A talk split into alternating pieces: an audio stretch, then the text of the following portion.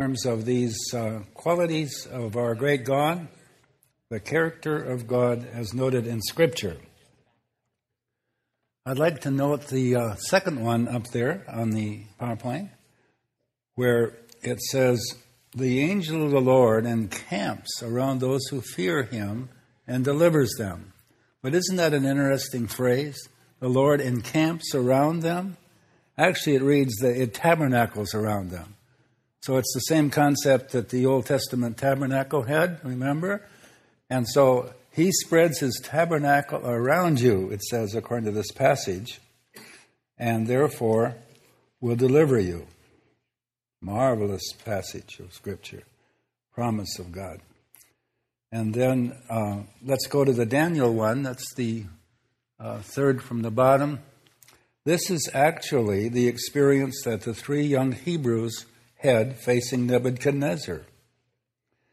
And you may remember in the story that though Daniel was um, promoted to uh, prime minister, and the three friends, Shadrach, Meshach, and Abednego, were also promoted, the enemies of God's people tried to get rid of them.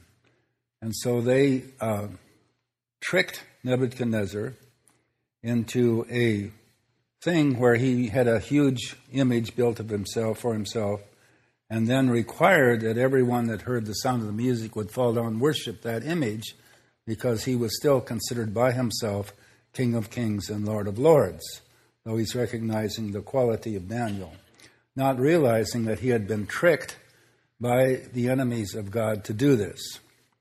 So uh, they had um, brought the three young Hebrews before Nebuchadnezzar, and it says in the scripture he was absolutely enraged in wrath and fear. Nobody defied him. He was the most absolute monarch this world has ever known. Every whim, every thought of his was law, answered to no one. And nobody ever crossed him that way because they also, because they were going to get rid of the three Hebrews, said that there would be a fiery furnace that would be extremely hot, like a pit in the ground, and anyone who didn't uh, obey uh, the worship would be thrown into that. So the Hebrews now were brought before Nebuchadnezzar. And it's interesting how they respond because they were facing sure and certain death. And what they said in verse 16, the previous verse was, We don't even need to talk to you about this. Isn't that bold? They're facing the greatest authority in the world at that time, and they said, We don't even need to answer you. For if the God whom we serve doesn't want us to die, here's what they said He is able to deliver us, even from your hand. And then they added a thought because, a little note, because they were never, no one's ever sure just how God's going to do. Uh, they knew that, that He would rescue them. But then in the next verse, they said, But even if God wants us to die and we die, we're still not going to worship your crummy image. Now, this is boldness on their part, right?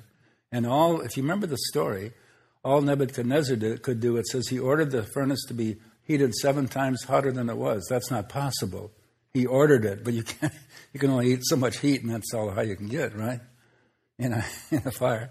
So anyway, you remember that they were thrown into the fire, and then survived that because the Lord walked with them there. Deliverance in such a wonderful thing. And then let's note uh, the Second Corinthians, where uh, Paul, speaking from his own experience, says, He has delivered us from such a deadly peril and will deliver us again. So let's go to the next one now. Got a, uh, the concept of God is kind.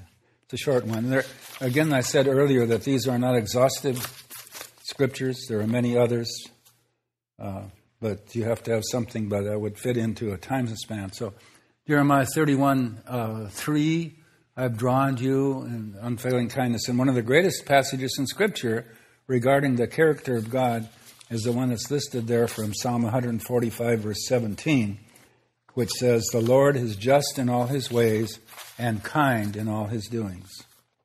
And we'll go to the next one, which is God is light.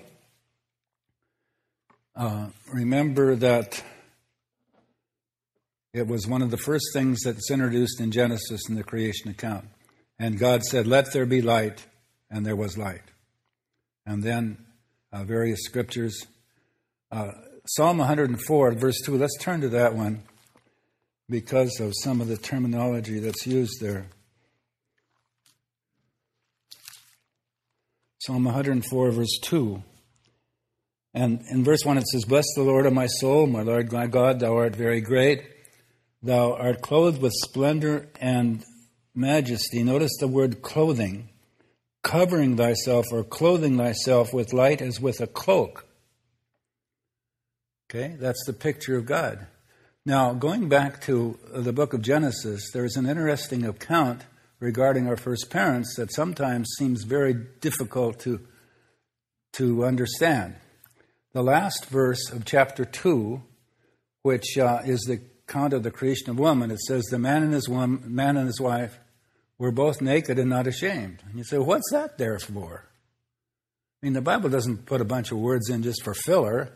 There has to be a reason everything he says. So they were naked. They were only two people in the world, so I guess it's not a problem. but then in the next chapter, uh, it says that when they sinned in rebellion and, and disobeyed, it said they saw that they were naked. Now, this is crazy, right? I mean, they're not so dull that they, oh, we didn't realize we didn't have clothes on. You know, these are highly intelligent creatures. And then later on, when God calls them, the man said, I was afraid because I was naked and I hid myself. And God said to him, Who told you you were naked? And that whole thing is there.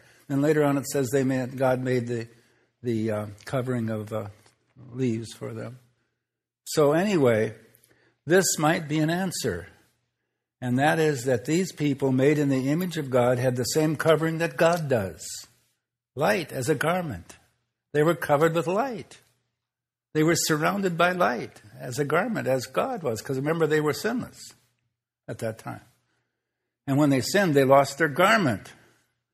And that's why they felt awkward and guilty, and that's why the conversation went as it did, I believe. Which points out that in there they lose something when people walk in disobedience to God. And the way it made sense to me that was difficult earlier. Okay, and then a wonderful passage in uh, uh, Psalm 119, 105. Thy word is a light to my path a light, lamp to my feet, uh, a lamp to my path, and a light to my. I'm still misquoting it. You see it up there. Okay, now let's go to the next uh, scripture here. In him was light. This is from uh, John 1. In the beginning was the Word, and the Word was with God. Wonderful passage. In him was life, and the life was the light of men. The light shines in the darkness. The darkness has not overcoming. Verse 9, the true light and light from every man was coming into the world. And John 8, uh, 12, where Jesus said, at the occasion after the um, release of the woman caught in adultery, if you remember that story in John 8, and then he said, I am the light of the world. He who follows me shall not walk in darkness, but have the light of life. And the wonderful passage in 1 John 1 7. If we walk in the, this is a, this is a, uh, shall we say, a uh, formula. If we walk in the light as He is in the light, first step. We have fellowship with one another, second step. Third step, and the blood of Jesus Christ cleanses us or keeps on cleansing us from all sin. So, three things are noted there. One is we need to walk in the light. And walking in the light is walking in what God has said in His Word and obeying what He said and letting Him be Lord of our life. That's number one. Out of that will come this, and that is fellowship with one another. Now, oftentimes, this word fellowship is used a lot in churches. And they build a room and they call it the fellowship hall. Because what they mean is this is where people socialize when you have cookies at break time or something like that. Right? And when they're kids, they might uh, have a roller skating party or something. They call that fellowship. And uh, God meant something bigger than that. And that was that there would be an intimacy of believers. Remember back in the early church, there was something that they did consistently when they came together. Two things, actually. they had a, a meal together, and they called that the agape feast, the love feast. And apparently was the common practice when they met together. Because remember that there was a, there was a tradition uh, that was pretty much among all ethnic groups, and that is you didn't eat with somebody that wasn't part of your group. Remember, that was oftentimes throughout the Bible. Certainly was true among the Jewish people. So, therefore, Jewish Christians, they now are representing their intimacy with one another when they eat together and share the common meal called the agape feast. The second thing was they probably practiced the foot washing too uh, when they came together, at least at certain times. Okay? That was their fellowship. Now, noting that pattern, by the way, we would note that when you walk in the light, you will be drawn to people who are also walking in the light, and they will be drawn to you. You don't have to seek them, they will find you and you will find them. Because you'll be drawn together, like minded people, right? All across denominational lines, by the way. That'll make one bit of difference. And in this non denominational, across denominational lines, people will find a common cause, a common relationship, a common bind. That's fellowship. That will be there. And out of that common bind together, as people meet together in smaller, larger groups, they will understand that the concept of the blood of Jesus Christ is continually cleansing us from all sin. Therefore, we have a, special group of people. See, in the early church, when persecution came, they met together because they had to. I mean, they, they had to get together. They needed this, you see. And Roman historians have noted in their writings that sometimes this new sect, they called it, got together way before dawn on days and, and meet together and share together because they had to have that fellowship with one another. They need the bonding that would allow them to continue. And we, we treat that lightly because, you know, it's, it's not so important to us. But there may come a day, you see, when it will be more important to us. May be approaching days like that. Okay? Okay, so let's go on to the next one. That's, yeah. God is our comfort, and, and you know that. Uh, many illustrations that the Lord uses in Scripture is like the first one there from Isaiah 66 13. As a mother comforts her child, an illustration of that, moms. As a mom comforts her child, so the Lord comforts us. And, the, and then remember that that passage from 23 4 of Psalm, familiar uh, Psalm, uh, thy rod and thy staff, they comfort me. Ever thought about that? You know, we, we quote it and hear it. And what's this rod and staff bit? Remember that the, the illustration, Lord is my shepherd. So it's a shepherd illustration. And the shepherd would carry the rod and the staff. The staff basically was one, uh, you've seen the crooked end. It's a stick with a crooked end. Probably not anything special. They probably didn't buy it in a store. They found it out, you know and, and carved it so it had a little crook on the end. And they would catch a sheep by the, by the hind foot, you know, catch him back. So he's kind of straying, so just get him that way, you know. It was a comfort because it brought him back to the fold. But the rod was a disciplinary too. Sometimes the, the sheep needed to have a light tap to realize that he's been out of line. Not, not a striking that it would cause damage to the sheep, because that would be uh, counterproductive, but just a light tap that would let them know that they're out of line. God does the same to us. That is called godly discipline. And He's a better disciplinarian than we are because He does it in balance. But He does not hesitate to do it. And the writer of Hebrews talks about that. The Lord chastens us. And he uses illustration as fathers often chasten their children, so the Lord chastens us. Because he has a way of doing things to get our attention when we're out of line and especially if we don't realize it, or even that we realize it and do it anyway. And then there's a wonderful passage in the Beatitudes Blessed are those who mourn, who, and you'd say, well, what's the value of mourning? The concept is uh, blessed are those who weep with God about the sins that break God's heart. That's the mourning concept. Blessed are those who weep with God about the things that break God's heart, for they will be comforted. because you're identifying with the Lord here. And then this wonderful passage in John 14 where Jesus introduced to the disciples this I'm going to leave you soon, but I'm not going to leave you uh, orphans. I'm not going to leave you comfortless. I'm going to send you one who is the comforter.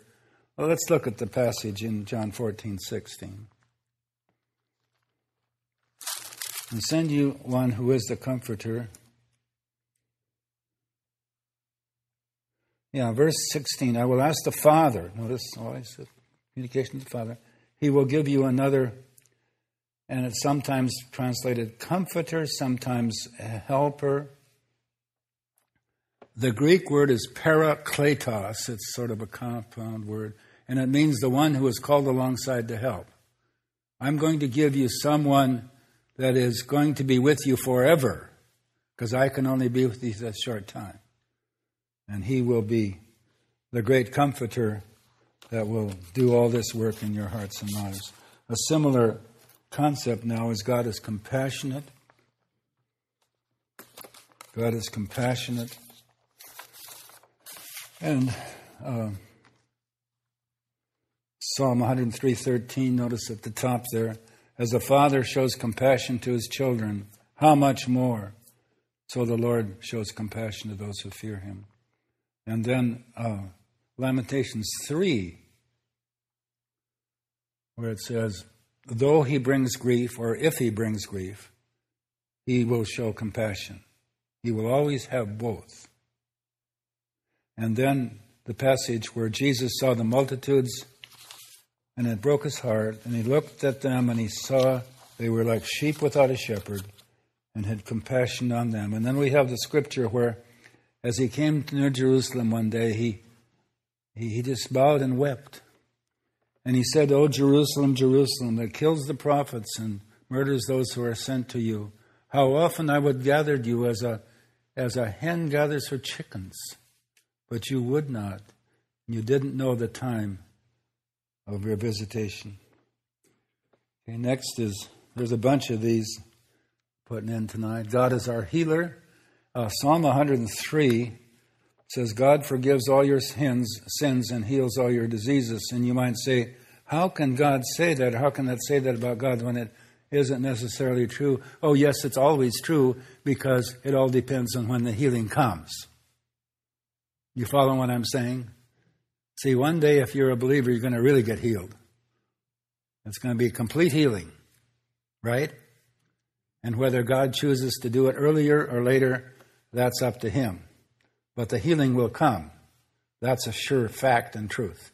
He will heal all your diseases, for one day you will have a completely healed body. That's for sure. Okay, and then Psalm 147 He heals the brokenhearted and binds their wounds. A wonderful thing. Now, in Matthew 12 15 is a passage that when Jesus was here in the natural, he healed everybody that was brought to him. There's no exception to that. And then we have the passage in uh, 1 Corinthians 12 where the listing of the spiritual gifts is given, and healing is one of the gifts that's mentioned there. There's another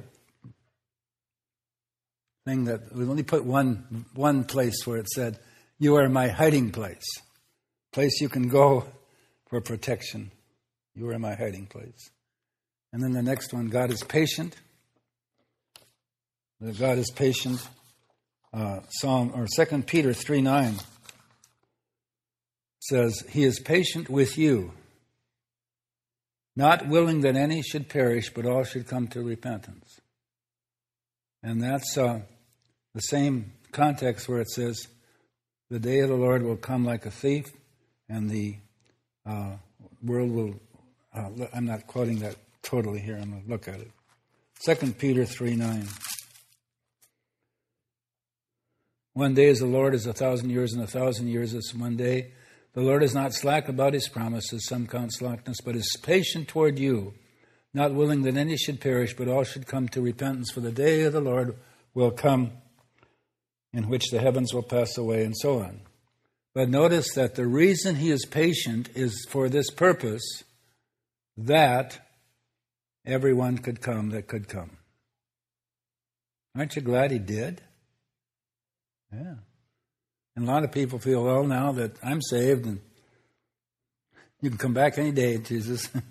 well, the reason he's patient is he's still waiting, still waiting. But there will be a point in time when he will pull the shade, and that will be it. Okay, and then the passage from James 5 has to do with the uh, concept of Job. So it's an example of patience and suffering. takes the prophets who spoke in the name of the Lord, and then it talks about Job. Uh, you can heard of the endurance of Job and the patience of Job and the purpose of the Lord regarding Job, which tells us a lot about what God's purpose was in allowing him to go through what he did. The next one we want to note here God is our peace. God is our peace.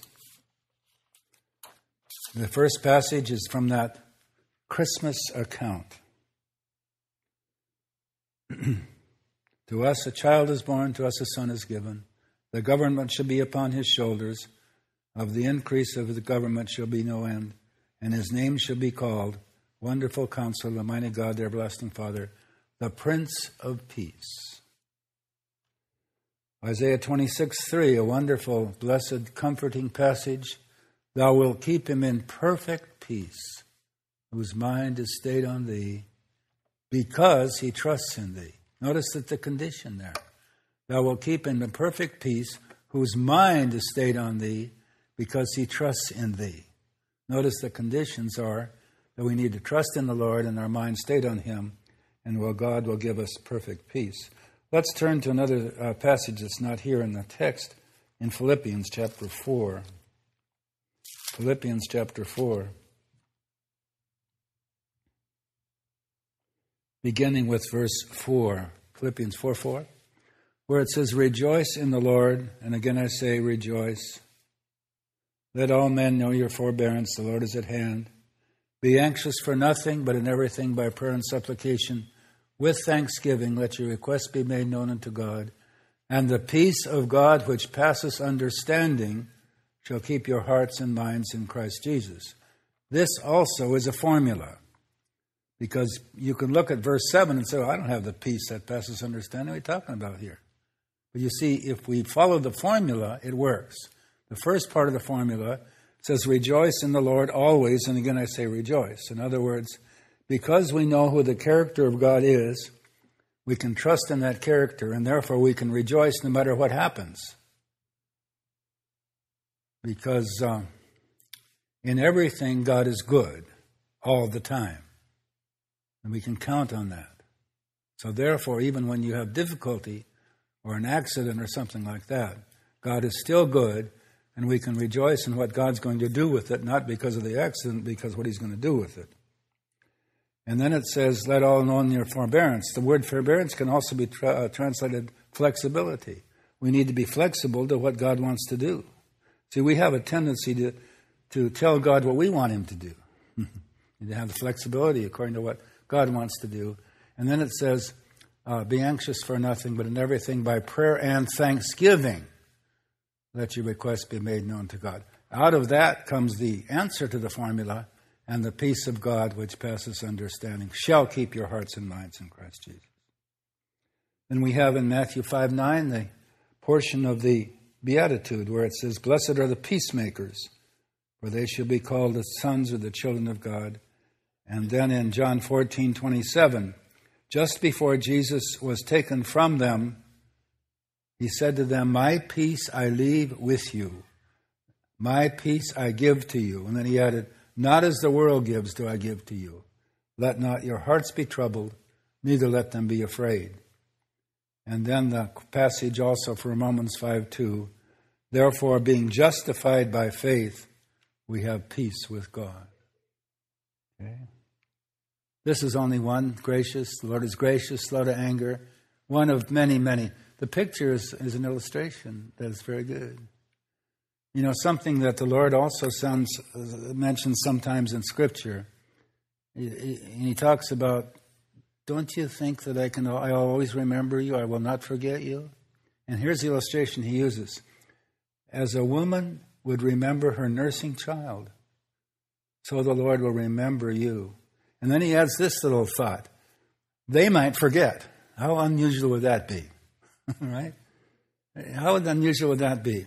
Let's say you go to a store and here's this lady has a little baby in a in a uh, some kind of they push okay stroller okay and the little baby and the baby's cried while you were around you heard it cry so she took it and went in the restroom and rested and put it back in the in the stroller. And then afterwards you saw her outside in the car getting in the car and you said where's your little baby? Oh that's right. I do have a child don't i? How's that for unusual? Couldn't happen could it? But he said that could happen. But i would never forget you. Isn't that a wonderful thought? So his Lord is gracious and slow to anger. And then we'll look at another one. God is our shield. Thou art our shield to me. Sometimes that one put to the music, the melody. And looking at Ephesians 6:16, it's part of the armor, the spiritual armor of the Christian, where it says, "Take the shield of faith with which you're able to extinguish the flaming darts of the evil one. And then the next one, there was about 20 of these tonight. That's why we went through a whole bunch of these. God is a provider. He will provide, and you think the word provider means that He provides your daily need, you know, give us this day our daily bread. But here's a passage that says God will give you a provision for something else. So let's turn to the passage in 1 Corinthians 10:13. 1 Corinthians 10:13 and it's a wonderful promise.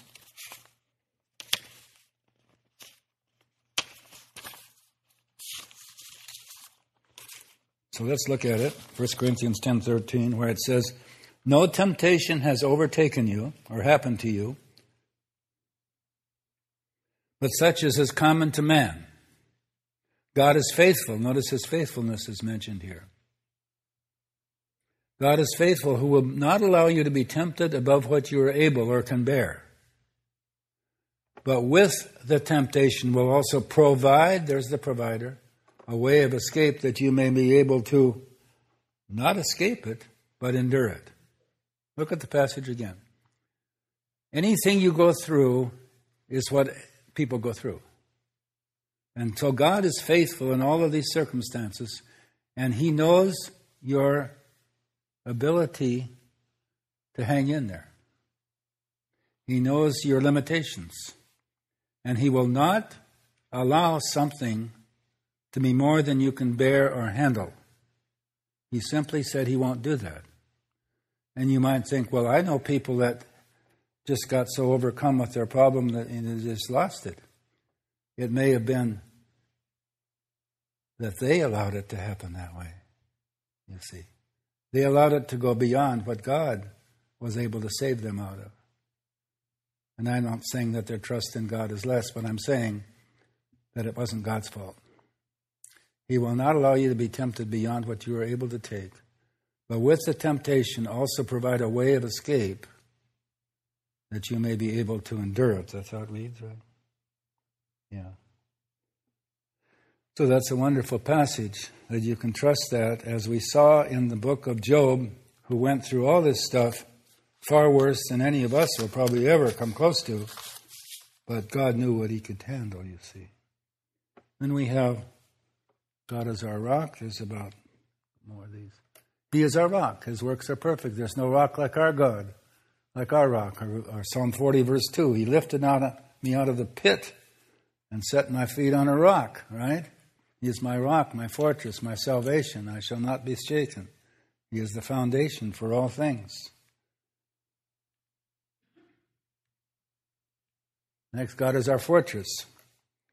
He is my refuge and fortress, my God in whom I trust. The Lord is my stronghold in the day of trouble.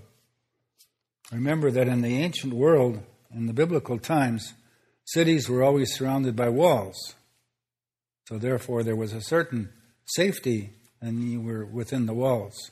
And he uses that illustration to point out that far more than a human uh, built city of walls with walls on it, I am able to be your fortress and protect you.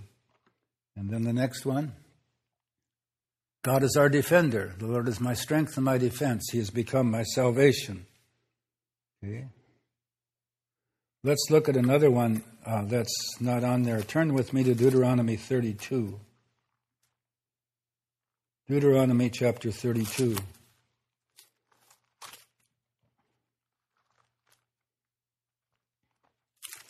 In Deuteronomy 32, verse 10, there's a little passage right in the midst of the verse where it says, He found them, him in a desert land, that's Israel, in the howling waste of the wilderness. He encircled him, he cared for him. But notice the next line He guarded him as the apple of his eye.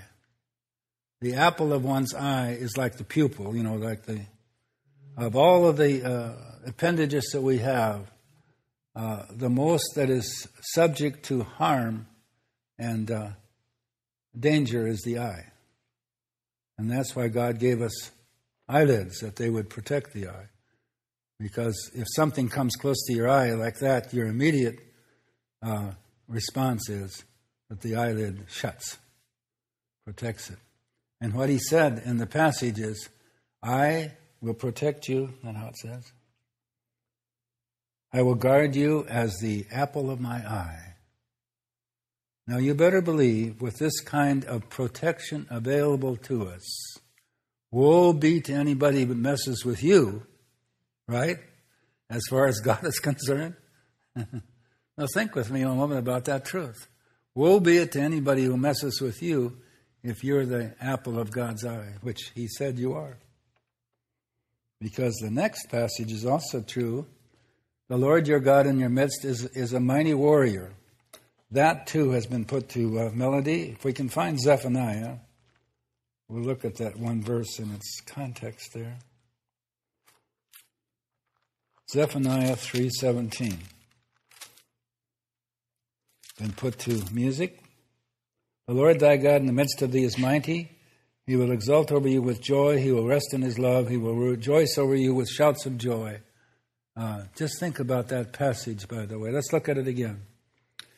Zephaniah 3:17. The Lord thy God in the midst of you is mighty, a victorious warrior.